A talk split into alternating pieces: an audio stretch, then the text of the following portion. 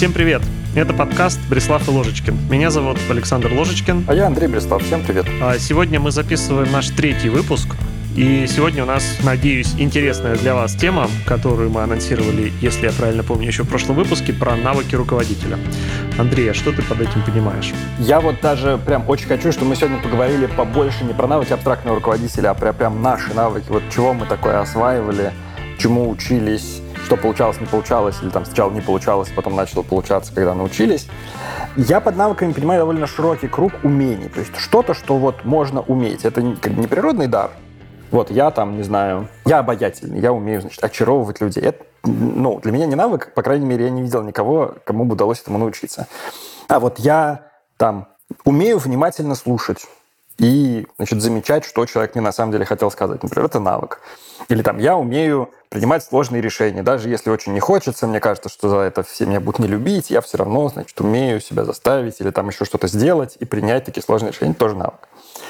Вот. А тебе как кажется, что еще надо добавить в это понятие? Ну, на самом деле, о понятиях можно спорить, а можно о них договариваться. Я окей вот э, с той формулировкой, которую ты сказал, что это именно что-то, чему можно научиться.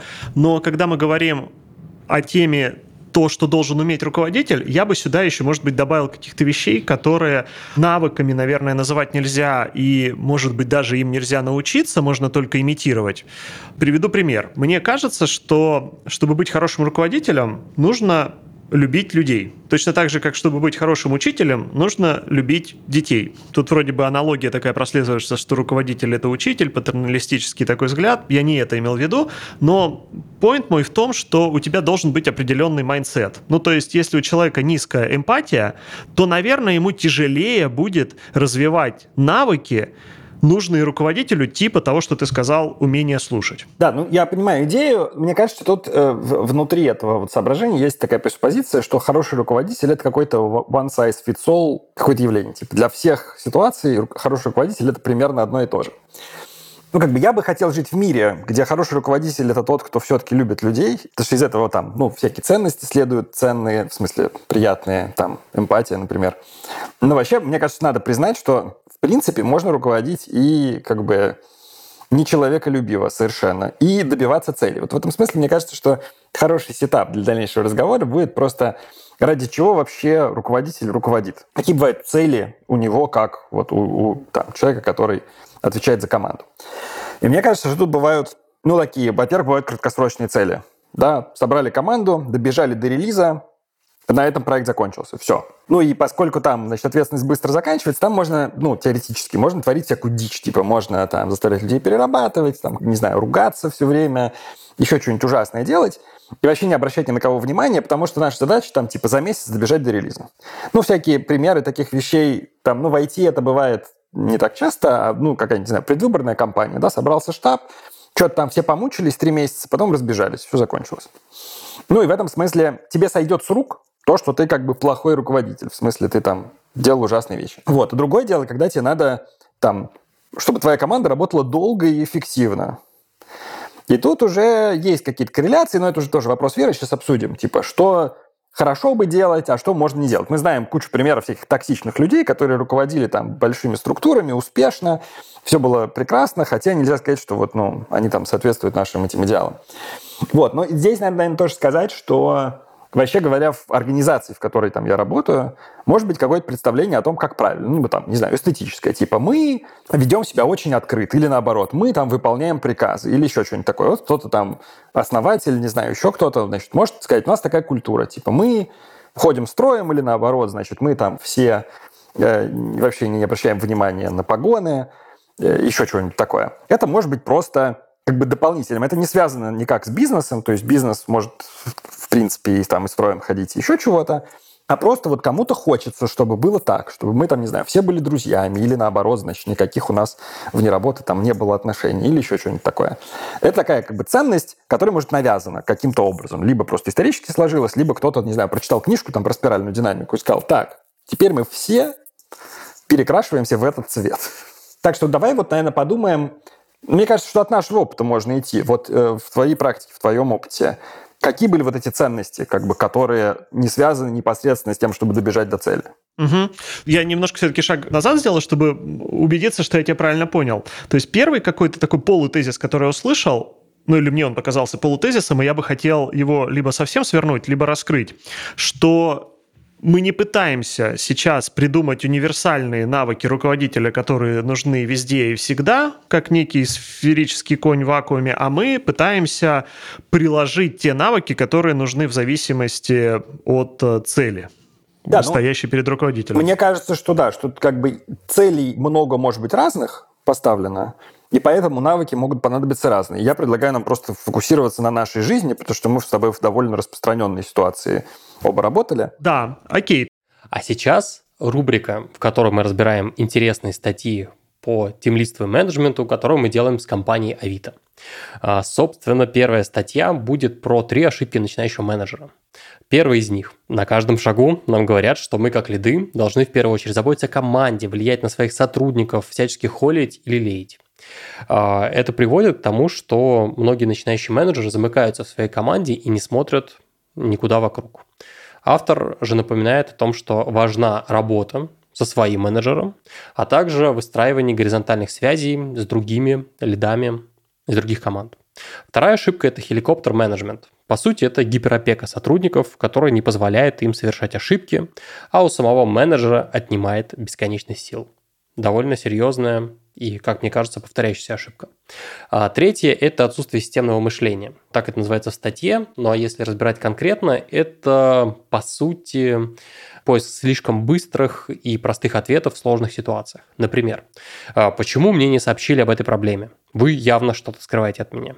Почему опять меняется дорожная карта компании? Ну, собственно, потому что топы думают не тем местом. И другие случаи, в которых менеджер, начинающий элит, все быстро сводит к тому, что другие менеджеры глупые, некомпетентны или двуличны. Такая позиция в конечном счете, она не оставляет возможности для решения проблемы, и ситуация со временем будет только усугубляться. На самом деле интересных мыслей в этой статье намного больше, и мы обязательно приложим ссылку на эту статью в описании подкаста. Вторая статья от Авито. Если кто не знает, у ребят есть плейбук на GitHub. По сути, это справочник, где Авито рассказывает про свои ценности, процессы, правила, техстек и так далее. Собственно, в марте у них обновилась статья про лестницу лидов компании. И самый главный вопрос любого начинающего лида – что я такое? И ответов на него сколько людей, вот столько и ответов. А в Авито выделили лестницу из семи уровней технических менеджеров и явно обозначили их зону ответственности. Я кратенько пробегусь по этому списку, предлагаю вам детальнее уже ознакомиться в самой статье. Собственно, уровень команды – это техлид, инжиниринг, тем-лид. Далее идет э, лиды юнитов, инжиниринг менеджер 1, инжиниринг менеджер 2. Дальше идут лиды уже целого кластера, это senior engineering менеджер 1 и 2. А дальше уже над всеми парит лид инженеринг менеджер, соответственно, директор. Если совсем на пальцах попробовать поанализировать, чем отличаются люди на этих линейках, то если на вот верхнем уровне там техлит и тимлит, они во многом отличаются только уклоном в технику или, соответственно, в people management, но во многом роли пересекаются. А далее по лестницам, по сути, только растет зона ответственности. Во-первых, это горизонт планирования, Соответственно, на самом нижнем уровне это 3-6 месяцев, а у директора уже 5 лет связь с продуктовыми целями. На нижнем уровне ожидается, что лид может провести какой-то локальный сплит-тест и его как-то грамотно интерпретировать. Наверху уже там в полный рост работа с бизнесом э, на промежуточных этапах во многом забираются роли продукт-оунера. Также очевидно, что чем выше грейд, тем больше команд и тем больше менеджеров под управлением. Собственно, предлагаю самостоятельно пробежаться по статье, посравнивать уровни, посмотреть. Уверен, что вы найдете что-то интересное для себя и своей компании. Отдельно кайф в том, что эта статья и все, весь плейбук он на гитхабе, и, соответственно, можно видеть эволюцию мысли, как мысль менялась, как э, градирование менялось. Это очень интересно. Тоже ссылку на статью приложим к описанию. Ну а теперь к выпуску. Я тебя понял. А второй момент, который мне тоже заинтересовал из э, того, что ты говорил, а кто определяет цели для руководителя? Вопрос, как мне кажется, не такой тривиальный, как может показаться. То есть у руководителя определенно есть несколько стейкхолдеров. безусловно, это его руководитель. Ну, или если он сам SEO, то это его, там, не знаю, совет директоров, инвесторы или кто-то еще. У руководителя есть его команда. Это тоже стейкхолдер. Есть примеры компаний, в которых руководитель говорит, мне на сотрудников плевать, эти уйдут, я новых найму, вот я только там менеджу своих стейкхолдеров, э, в смысле шерхолдеров. А кто-то может сказать, что э, моими стейкхолдерами является, не знаю, общество. Я тут вообще за мир во всем мире, и поэтому я стараюсь э, вот сделать так, чтобы все было по фэншу и так далее. Ну, в общем, возвращаясь, а вот кто определяет цели для руководителя, а может быть он вообще говорит, я использую вас всех вокруг, и инвесторов своих, шерхолдеров, и сотрудников, и общества для того, чтобы достичь свои собственные интересы. Например, я расту морально на, на этом опыте. В общем, вот про цели хотелось бы немножко тоже подумать, раз уж они определяют навыки. Ну, давай, да, обсудим. Я вот могу поделиться, где, откуда в моем опыте берутся цели. Значит, ну вот как бы две компании, в которых я работал много. Да, значит, в компании JetBrains э, ситуация такая. Компания, в принципе, очень успешно была уже на момент, когда я туда пришел, там уже там 10 лет, как все было прекрасно. И как бы денег столько, что можно позволить себе делать что угодно. Поэтому никакого давления... Да, еще она частная. В смысле нет никаких э, там акций на бирже, никаких вот этих вот там колебаний рынка. Это все вообще не важно. Поэтому ну, кто стейкхолдеры? Стейкхолдеры — это, собственно, основатели, у которых контроль за компанией. Э, которые в разной степени там участвуют и, в общем, могут во что-то там заглядывать, во что-то не заглядывать, и это как-то ну, на личных отношениях между ними и э, топ-менеджерами компании. И, значит, есть, собственно, вот эти топ-менеджеры, которые, ну, там, считают что хорошо и плохо для компании и там для них, для всех. Вот. Ну, есть какие-то убеждения, что вот, например, там, типа, надо получать удовольствие. Мы все это делаем, есть такой внутренний лозунг, что как бы JetBrains существует для того, чтобы делать классные штуки с удовольствием. Ну, из этого много чего следует, что там какие-то вещи могут быть там не очень понятными бизнес-перспективами, но если команда хочет их делать, то, значит, они будут делаться, потому что прикольно. Вот, ну вот такой пример. Но при этом возникают периодически какие-то соображения в духе, а вот мы тут, значит, не знаю, теряем рынок, пришел сильный конкурент, сейчас что-то будет происходить, надо там чего-то перестроить. Вот возникает какая-то контекстуальная цель. Так что мне кажется, что ну, настоящие стейкхолдеры там это вот владельцы и какие-то топ-менеджеры, но при этом они ну, не слепые и смотрят вокруг там и пытаются как-то что-то такое. Ну, то есть ситуация очень динамичная. И я, ты знаешь, я хотел бы сейчас тебе сказать, что я вопрос задавал с подвохом, и что на самом деле это была такая хитрая подводка, типа у нас все срежиссировано, но нифига не так, а, потому что в процессе твоего ответа я вдруг осознал, что это может и быть одним из фундаментальных навыков руководителя, это умение понять, кто являются стейкхолдерами, и умение в этой динамической картине понять, а что от тебя как от руководителя требуется.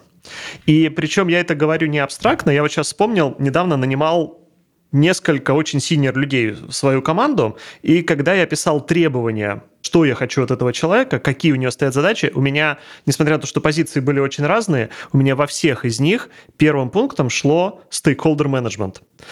И причем под стейкхолдерами я понимал не только начальство, а под стейкхолдерами я понимал и пиров, и команду, и там, не знаю, какие-нибудь dotted line в сложной матричной структуре, и вот это все. То есть мне кажется, что можно, в принципе, это достаточно хорошо универсализовать, и на мой опыт это тоже очень хорошо ложится. Когда от руководителя требуется прийти, допустим, в новую для себя ситуацию и понять, а что от него хотят, а дальше, на самом деле, стейкхолдер менеджмент это не только про понять, это еще и во многом про то, чтобы на это повлиять в Microsoft, например, есть одно из ключевых один из ключевых навыков, который требуется не только от руководителей, но от руководителей тоже, называется manage your manager. Это не менеджер менеджер тебя, а ты менеджер своего менеджера в смысле, что ты управляешь в том числе его ожиданиями от себя. И вот это можно экстраполировать вообще на стейкхолдеров. Ты как руководитель должен с одной стороны, быть очень ресептив, должен понимать, что от тебя хотят, но с другой стороны, ты должен быть не просто э, в позиции жертвы, что ты пытаешься выровнять все, что от тебя хотят, разгладить противоречия и все такое, но ты приходишь в том числе со своей проактивной какой-то аджендой, и ты в том числе управляешь ожиданиями от себя. Как знаешь, это известная цитата Стива Джобса, что мы не нанимаем людей, которым нужно говорить, что делать, мы нанимаем тех людей, которые нам будут говорить, что нам делать. Ну, звучит красиво. Расскажи про реальную жизнь Microsoft. Вот э, откуда берутся вообще цели для тебя? Как это вообще происходит? Ну, в Microsoft я долго работал, 15 лет, и когда я туда приходил, это была такая казачья вольница, где цели, в общем-то, появлялись откуда-то из ноосферы. Ну, то есть каждый человек на своем уровне сам приходил к своему руководителю раз в год и говорил, вот я считаю, что мои цели на следующий год раз, два, три, четыре, пять. Ну, только если это не какая-то там совсем простая ситуация, когда ты там, не знаю, управляешь продажами в определенном регионе, и тебе просто сверху спускают бюджет. Ну, или когда ты там руководишь, не знаю, разработкой Windows, и тебе говорят, в следующем году 95-й год, поэтому Windows 95 нужно выпустить в 95 году. Я условно. А, ну, в общем, какие-то фундаментальные вещи могли тебе определять, как направление движения или как скоуп, а дальше от каждого человека требовалось, что он сам переработав вот это вот целеполагание, вернется и скажет, для меня эта цель означает раз, два, три, четыре, пять, но это что-то типа того, что позднее начали называть Objective Key Results, то, что популяризировал Google. И вот когда я только приходил в Microsoft в 2004 году, там была вот такая система.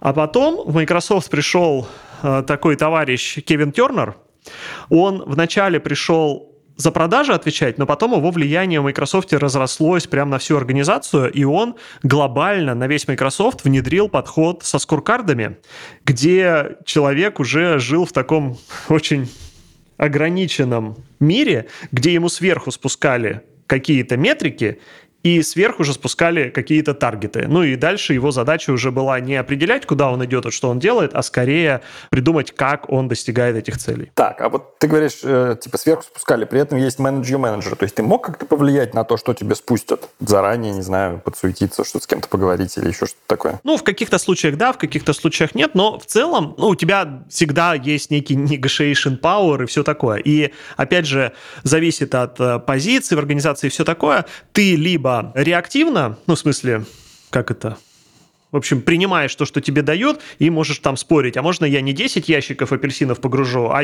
а 8, потому что очень тяжело таскать. И ты там типа договорился. А ты можешь, наоборот, проактивную позицию проявить и еще до установки таргетов прийти и всему начальству объяснить, что, ребята, нам нужно не ящики с апельсинами грузить, а нам нужно помидоры выращивать. И типа давайте мы и таргет не поставим не в перегруженных ящиках апельсинов, а в количестве выращенных помидоров. То есть, в принципе, такая концепция имела право на существование. Просто моя вот эта длинная история про казачью вольницу и потом Кевина Тернера, она была про то, что там постепенно от большой такой анархии приходили все большему и большему закручиванию гаек, и пространство для маневра все больше и больше уменьшалось. Ну, я вот пытаюсь понять, как ты рассказал про менеджер-менеджер, и как это вписывается во всю эту историю. Декларация о том, что каждый сотрудник должен менеджить своего менеджера, она в Microsoft с очень древних времен была. И она скорее была как такой формально незакрепленная ценность организации, что ты не просто подчиненный, который выполняет волю своего руководителя, а от тебя требуется, что ты в том числе влияешь на то, какая у твоего руководителя э, будет воля, и это от тебя в том числе зависит. Ну, то есть, что ты не просто жертва, а ты должен иметь проактивную позицию, в том числе, когда речь идет о manage-up. Но количество такой свободы, и количество такого влияния, оно постепенно все больше и больше уменьшалось, по крайней мере, то, что я помню. Может быть, там потом все изменилось обратно. Но декларация осталась скорее из прошлого. Но я предлагаю, кстати, вот в эту область, э, может быть, дальше не уходить, потому что там у меня нет каких-то интересных инсайтов. Я тут скорее все-таки вернулся бы к своей мысли. Мне интересно твое мнение на этот счет. Раскрою четвертую стену перед нашими слушателями. Мы же думали о том, о чем мы поговорим, и тезисы какие-то накидывали. Вот этот тезис мне пришел в голову уже вот прямо только сейчас насчет того, что фундаментальный навык руководителя – это понять, что от него ожидается, как минимум, а как максимум повлиять на то, что от него ожидается. И мне интересно твое мнение. Вот что ты думаешь насчет вообще важности, полезности, нужности этого навыка, который я, как гипотезу, выдвигаю, позиционировал как вообще как фундамент, потому что от него все остальное пляшет, раз уж навыки определяются целями. Да, я согласен, что это очень важно. И более того, я вот сейчас, пока ты рассказывал, подумал, что, кажется, каждый раз, когда я кого-нибудь менторю там или еще что-нибудь там советуется со мной кто-нибудь, я в основном задаю вопрос, вопрос как раз вот про это. Типа, откуда взялись вообще эти цели? Почему это надо делать? Кому это надо? Что будет, если делать что-то другое? Я тут недавно разговаривал с кем-то, кто вообще работает в кино, и у них ровно такая же история. Значит, там какой-то человек придумал некий концепт и хочет, чтобы из этого сделали кино, готов за это заплатить денег. Вот. И ну, как бы, насколько этот концепт ограничивает команду, зависит от того, что конкретно хочет тот, кто придумал концепт. В общем, там в итоге оказалось, что если почитать, что он написал, то вообще-то концепт совершенно не в том, во что команда хотела упираться, а вообще в каком-то совершенно другом месте. Было забавно. Да, так что мне кажется, это супер полезно. Более того, мне кажется, это на самом деле полезно-то вообще любому человеку, который в организации работает. То есть хорошо бы понимать, там, если ты IC, хорошо бы понимать, что от тебя хочет там твое руководство, от чего зависит твоя зарплата там и вообще твое будущее в этой организации.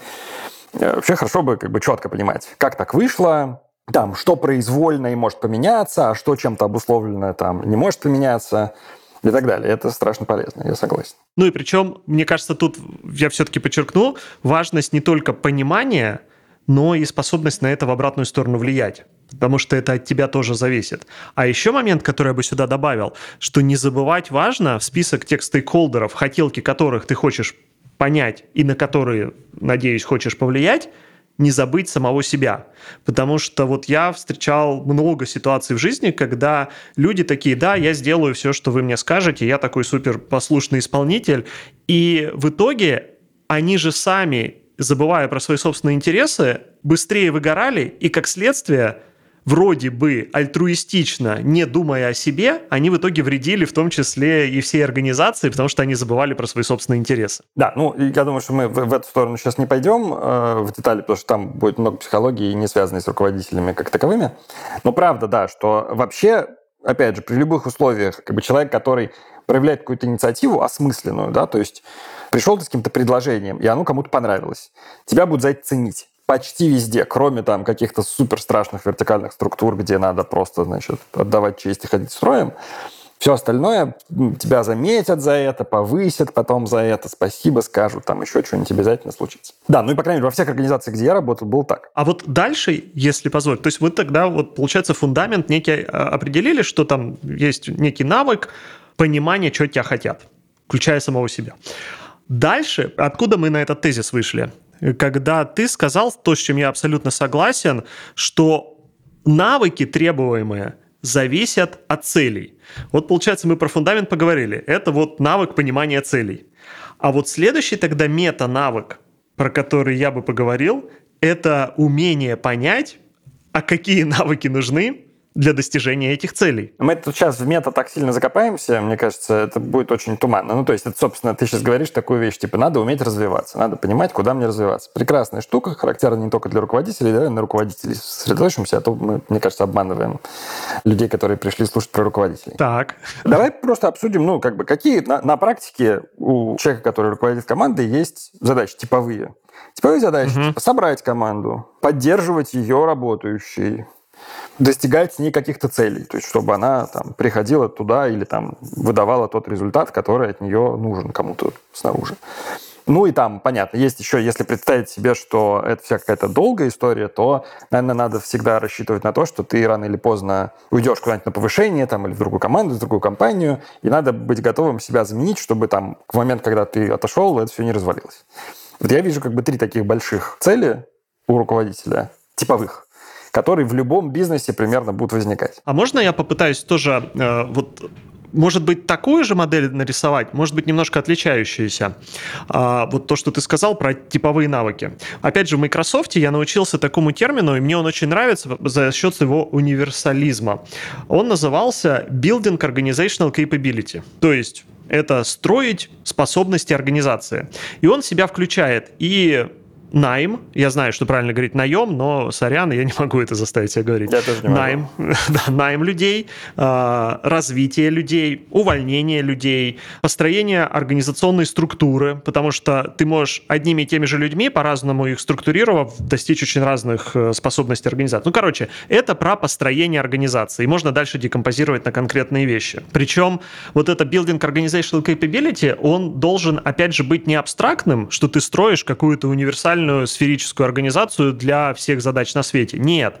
У тебя есть конкретная задача, которую ты понял из предыдущего пункта, который мы обсуждали, про управление хотелками. Вот ты понял хотелки, может быть, даже на них повлиял, сформулировал, куда мы идем.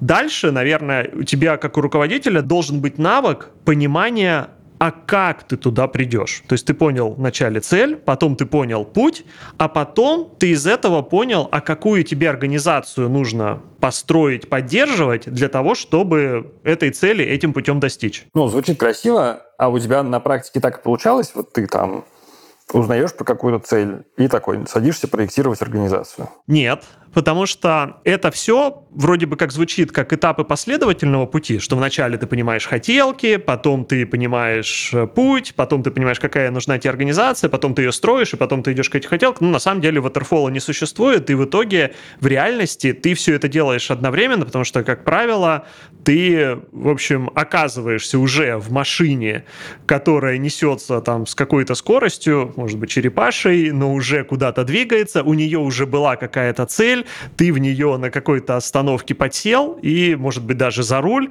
Ну, короче, это не последовательный процесс, это скорее ты это все делаешь одновременно, и параллельно, но, наверное, каждую отдельно взятую задачу, которую ты как руководитель решаешь, можно разделить на вот эти вот компоненты. Stakeholder management, понимание того, как мы туда идем, и третье — построение организации, которая это способна сделать. Ну, правда, да, конечно. Давай постепенно сдвигаться уже в сторону конкретных навыков, а то мы такую значит, большую картину нарисовали.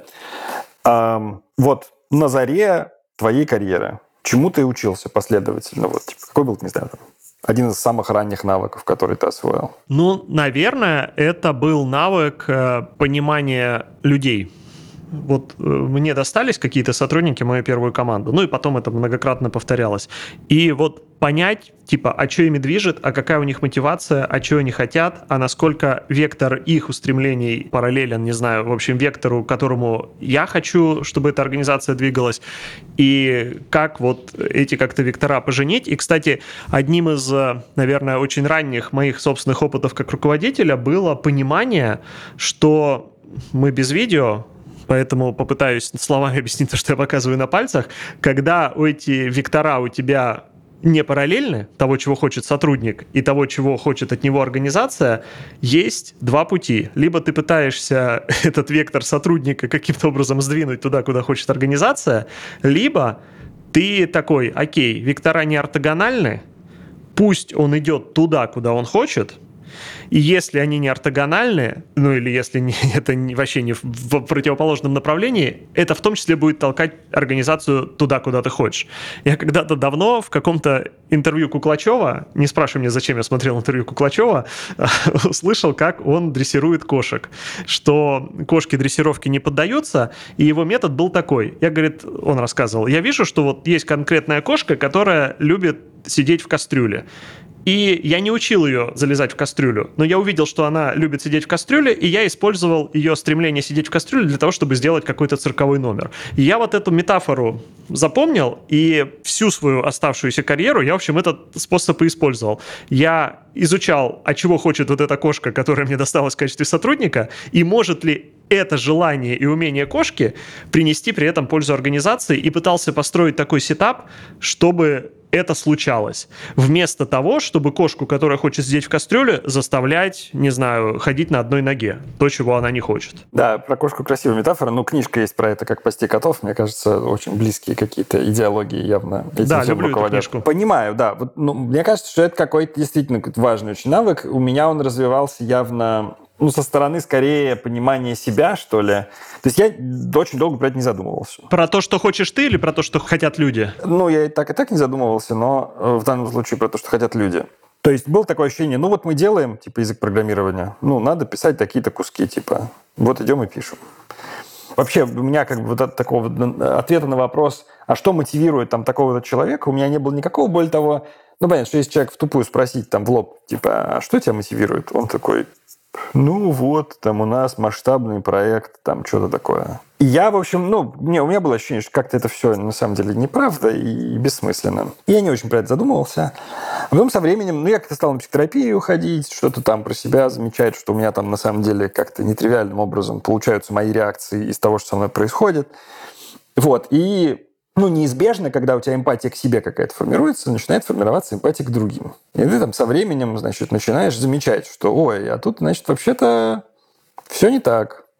И вот там этому человеку очень важно там тусить с умными ребятами.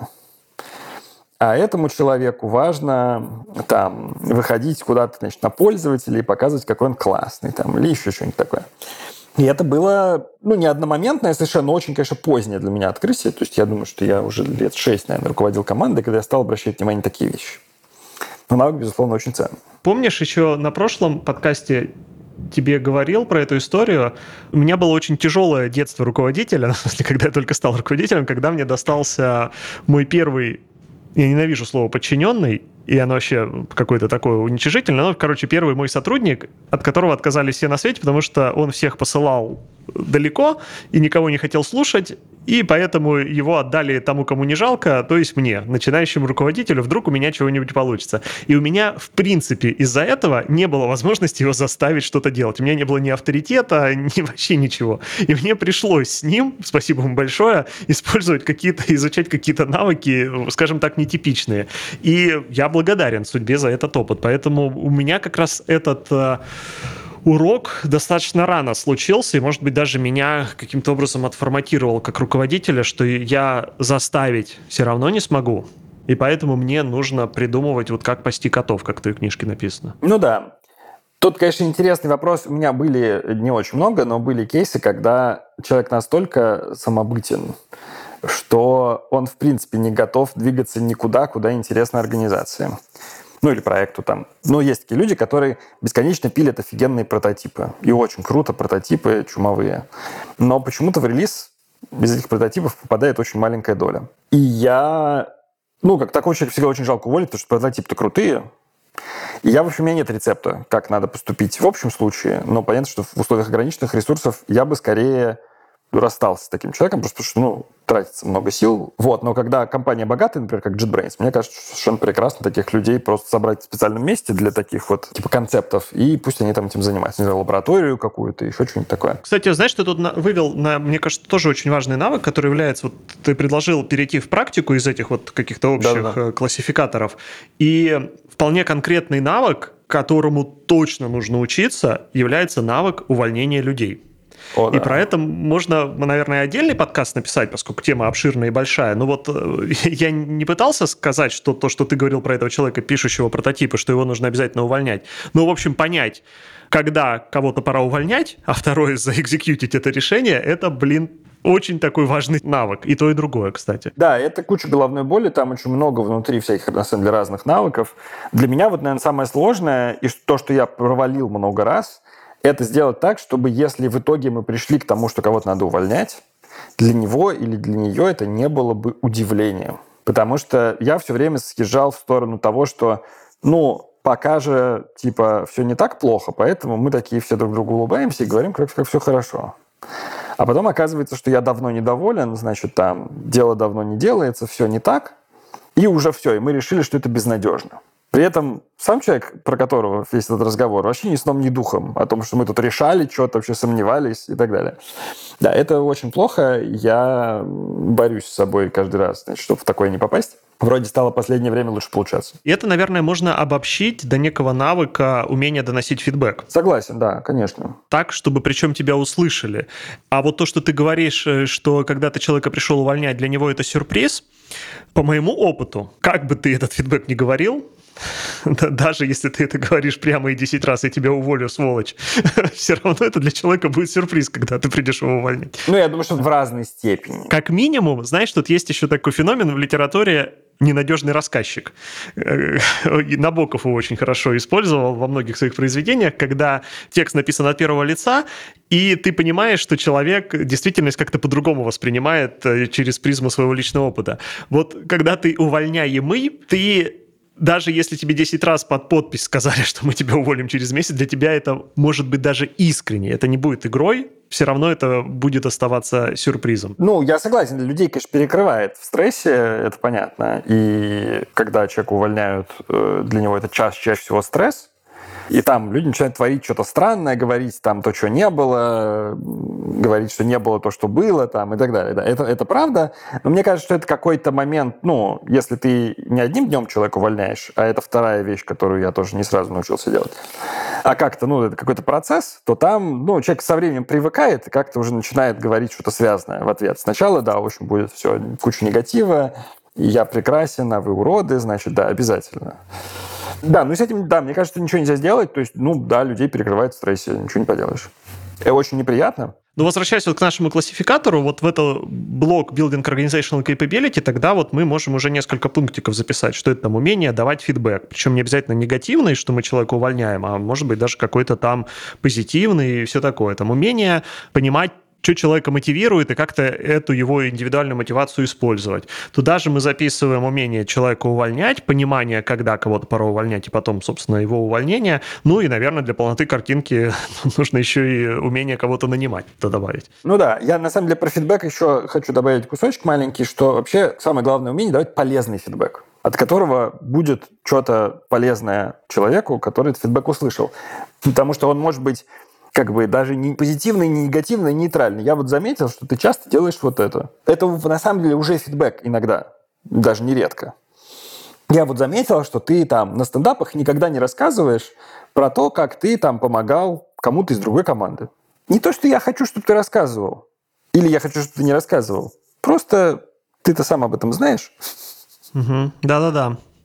Я когда-то придумал такую метафору, хотя она вообще на поверхности лежащая, про то, что э, фидбэк это как зеркало. И точно так же, как, наверное, тяжело бриться без зеркала, и понятно, бриться – это довольно простая операция, встал перед зеркалом и сделал, а есть операции, которые ты не можешь вот такой простой фидбэк сам для себя создать типа зеркала. И тебе тогда обязательно нужен кто-то в твоем окружении, кто будет эту функцию зеркала для тебя выполнять. Давать фидбэк – это супер болезненно, даже позитивный. Во-первых, это напряжно, потому что это нужно там а, заметить, это нужно сформулировать, то, что ты сказала, с чем я абсолютно согласен, сделать это каким-то там полезным. В общем, это очень большие усилия, которые человеку, который фидбэк дает, не дают ничего кроме вот э, слез, горя, там, труда и все такое. И, в общем-то, заставить давать фидбэк кого-то, кроме руководителя, который в этом заинтересован, потому что как результат донесения этого фидбэка его организация становится лучше и перформит лучше, тоже, в общем, ни от кого этого нельзя ожидать. Поэтому руководитель, в общем, это даже не то, что обязан, а заинтересован делать, и это может быть даже вообще супер фундаментальная функция, которая только может быть. Да, но тут э, вот мы немножко касались там атмосферы, типа как бы было хорошо, если бы все были какие-то. Э, вот в моем идеальном мире, который в моей жизни никогда не воплощался, как бы было хорошо, если бы все друг другу сразу говорили, когда им что-то не нравится.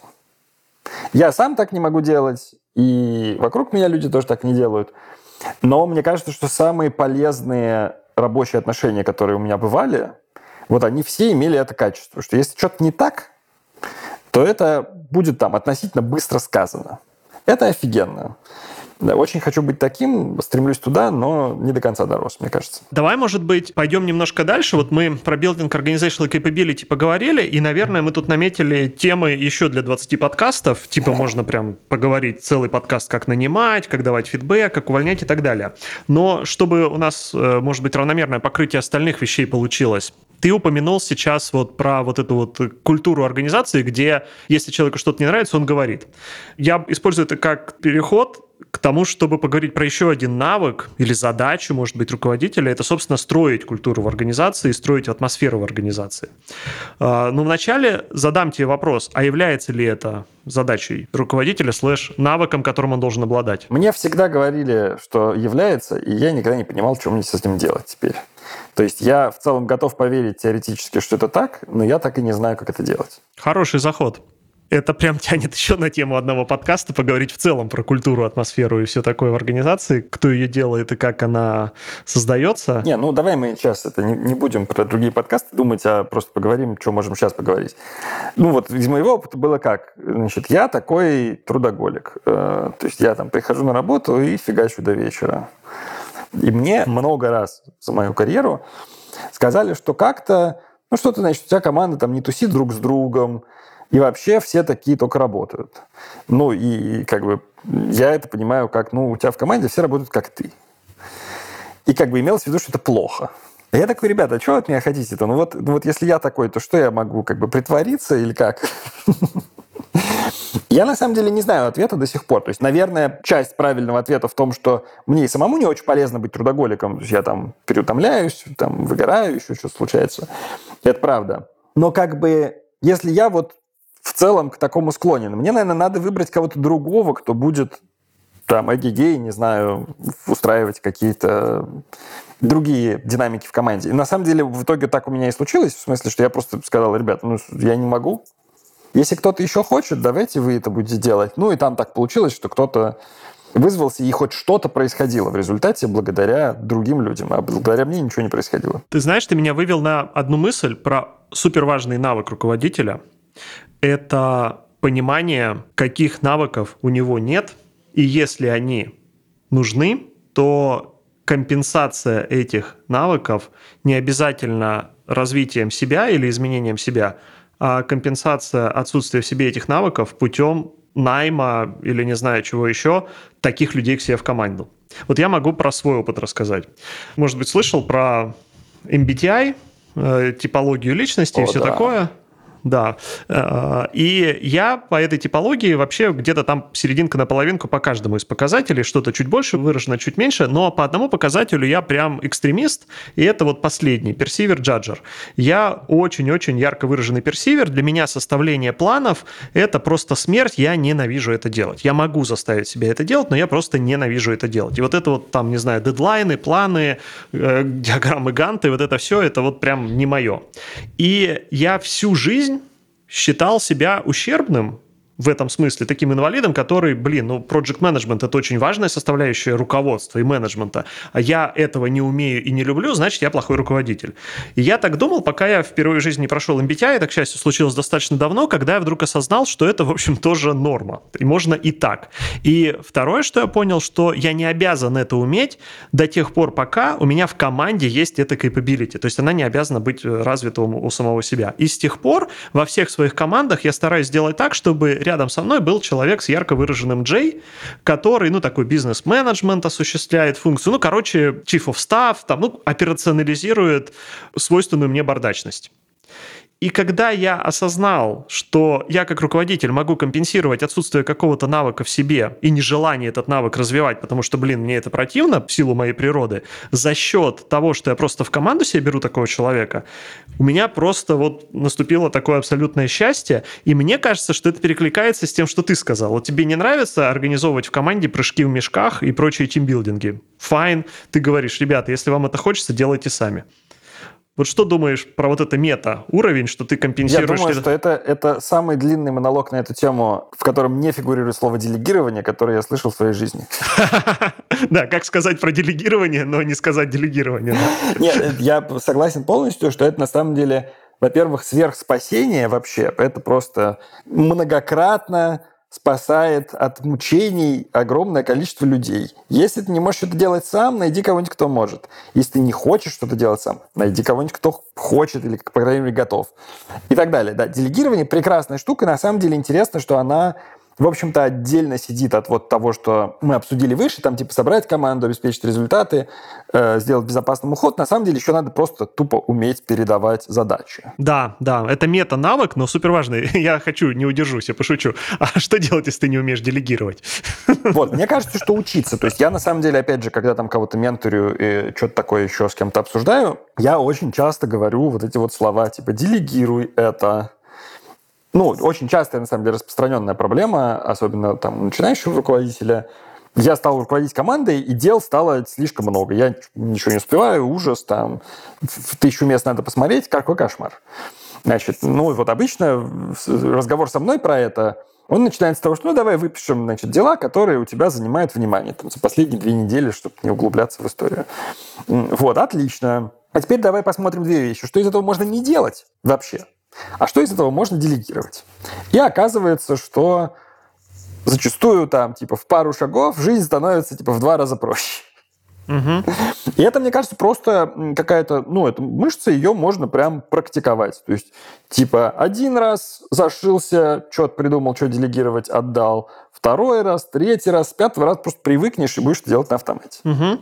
Ну, давай тогда, может быть, постулируем немножко провокационной манере, что руководитель может не иметь каких угодно навыков, кроме одного навыка, который он иметь обязан, это навык делегирования. О, это, кстати, интересный момент. Э, мне кажется, это такая прикольная штука про содержание слова «руководитель». Ну, то есть, как бы теоретически можно, да, сказать, что вот у тебя chief of наймет тебе людей и уволит, если что. Э, да, значит, эм, что там у нас еще? Собрать команду, обеспечить результат. У тебя, значит, project менеджер там, типа, устроит что-то такое.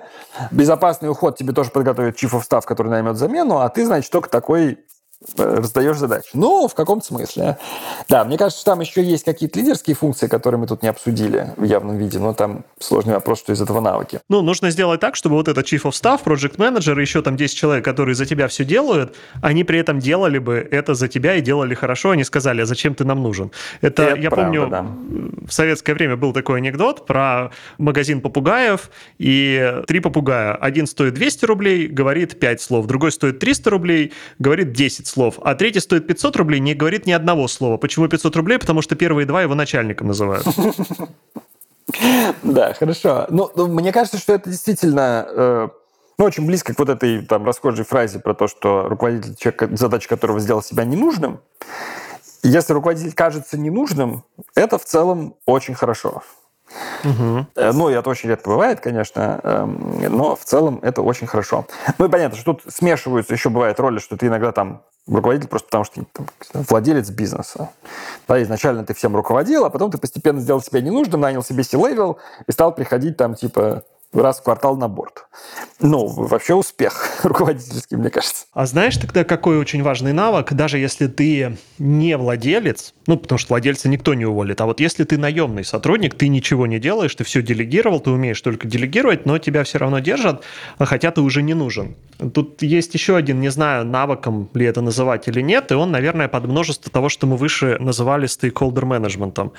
Это доверие. Если тебе доверяют например, владельцы бизнеса, инвесторы, там, совет директоров и так далее, то навыком, наверное, это называть нельзя. Навыком, наверное, можно называть умение, доверие, это завоевывать и не терять.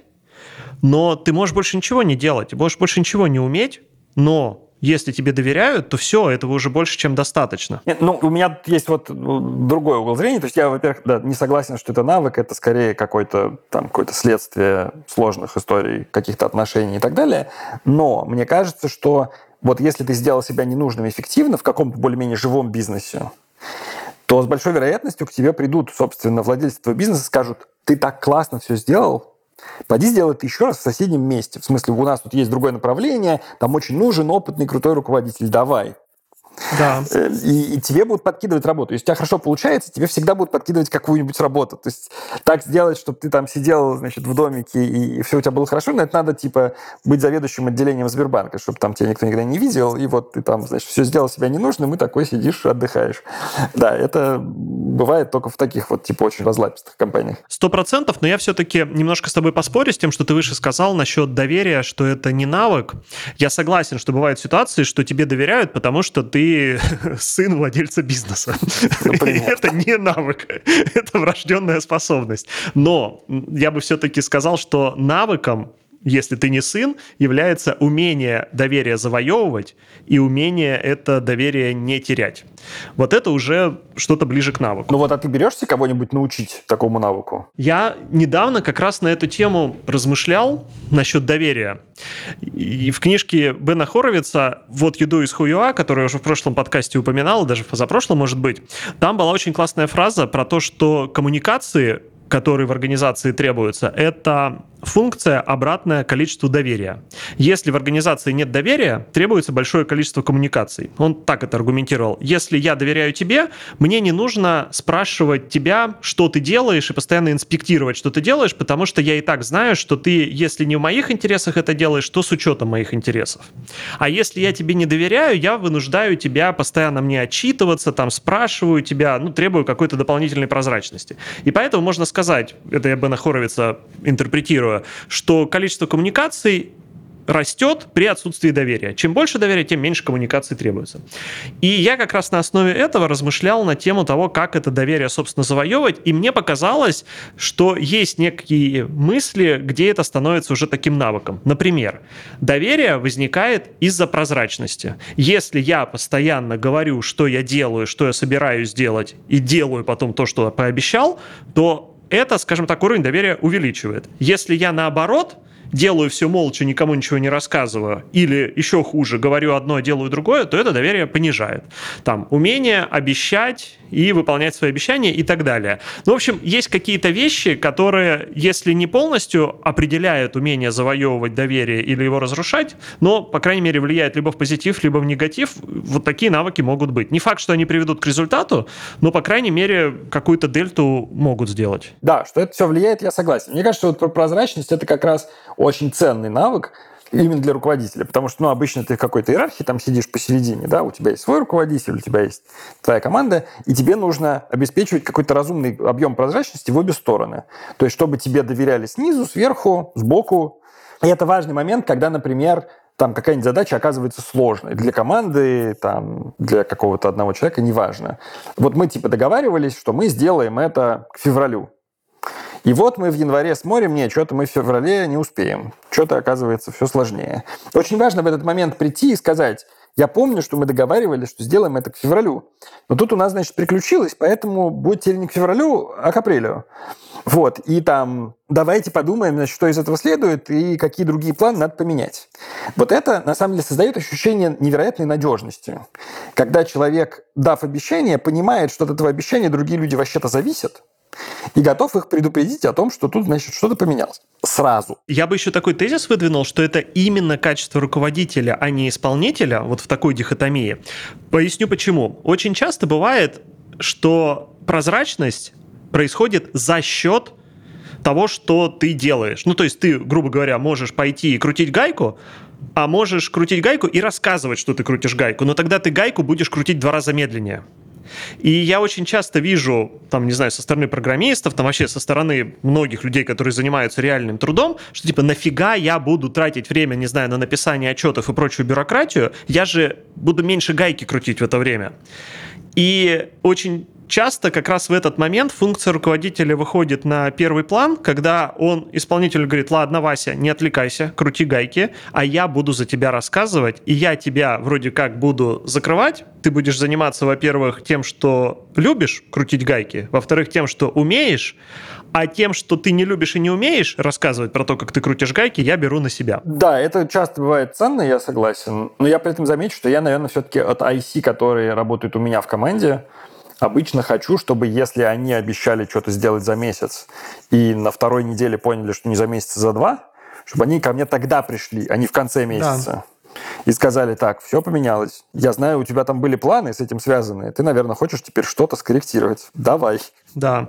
Ну а от тебя, как от руководителя, требуется создать культуру в организации, что когда тебе исполнитель придет и скажет, слушай, я тебе обещал через месяц, а теперь я понимаю, что сделаю через шесть, что ты его, как бы не хотелось в этот момент, не ударишь палкой по голове и скажешь, ну почему в десятый раз одно и то же? А ты скажешь, господи, большое спасибо, что ты пришел и сказал об этом мне не за день до дедлайна, а как только об этом понял. А еще, мне кажется, тоже к вопросу о доверии, я вспомнил еще одну вещь, которая очень важна для завоевания доверия и часто мешает его завоевать и приводит к тому, что ты его теряешь. Это когда человек не признает свои ошибки. И как следствие не говорит, чему он из этих ошибок научился.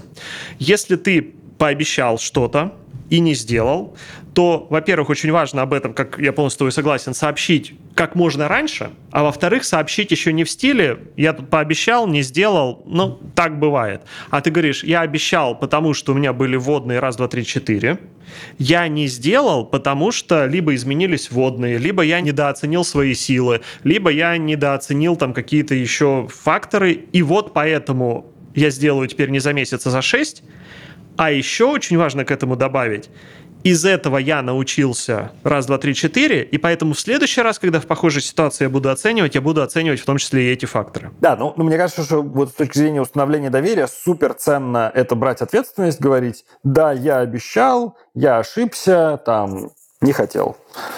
Вот, но это то, что по-английски называется own it. То есть не прикидываться, что оно так само получилось, а как честно сказать, да, я так сказал, и я был неправ.